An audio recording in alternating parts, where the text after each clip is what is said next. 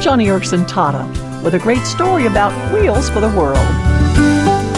You have to know how much I love our wheelchair outreach at Joni and Friends, the one we call Wheels for the World.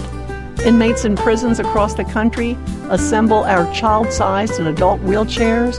Then teams of Christian physical therapists and seating mechanics raise their support to help us take those chairs and expertly fit them to needy disabled people overseas.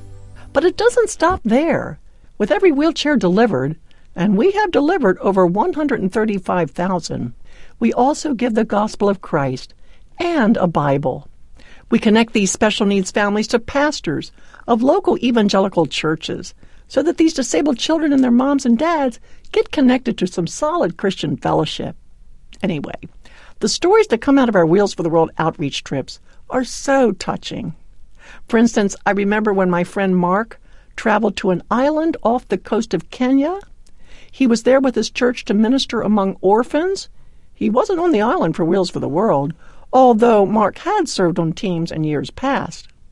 Anyway, while he was on the island, the villagers found out that Mark knew all about Wheels for the World, and they asked if he could provide a wheelchair to a man in dire need. Well, oh my goodness, how would Mark be able to do such a thing? But then he remembered that a Wheels for the World team had recently delivered wheelchairs in Kenya. And so he made a call. He finally got connected with the First Baptist Church of Nairobi, who had helped with our Wheels outreach. The church apologized, explaining to Mark that there was only one wheelchair left over from that trip that occurred earlier in the year, but it was no good. It had no footrests. And that is when Mark really got excited.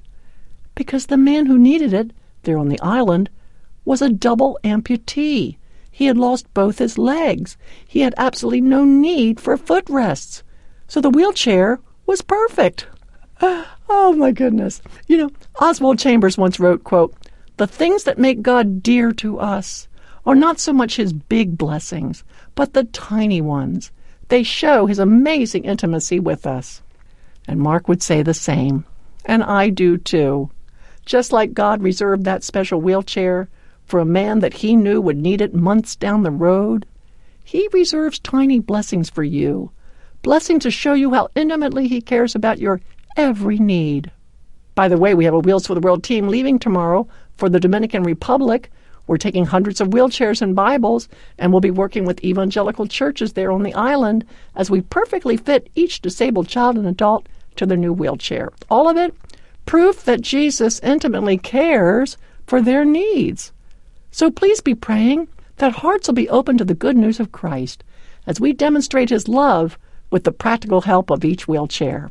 Our presence in the Dominican Republic over the next two weeks is clear evidence that Jesus cares for the disabled, for all the families with special needs on that island nation. I hope you'll visit the Joni and Friends Facebook page today to share that marvelous story of Mark and the wheelchair with no foot pedals. Pass on the encouragement. And while you're on our Facebook page, tell us you'll be praying for the people with disabilities that we'll touch through Wheels for the World. And maybe you would like to serve on a Wheels team. If so, you can get all the details at joniandfriends.org. We always need compassionate people who are good with wrenches and screwdrivers to serve as seating mechanics. So Get all the info at joniandfriends.org. Thanks for listening today on Joni and Friends.